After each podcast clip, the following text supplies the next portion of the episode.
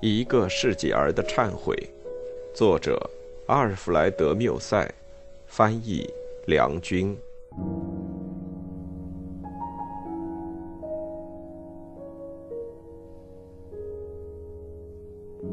第一部第一章。要写自己的生活史首先需要有生活经验所以我现在所写的。并不是我自己的生活史。当我还年轻的时候，便感染了一种可憎的精神上的病毒。现在，我把那三年中我所遭遇过的一切叙述出来。假如只是我个人害过这种病，我就不用再来饶舌了。但是，正因为有许多别的人。也同我一样吃过这种病的亏，那么，我就算是为这些人来写这本书吧。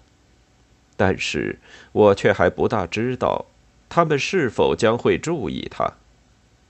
万一谁也不去关心的话，那我也还是能够从我这个工作成果中得到好处，从而更好地把我自己的疾病治好。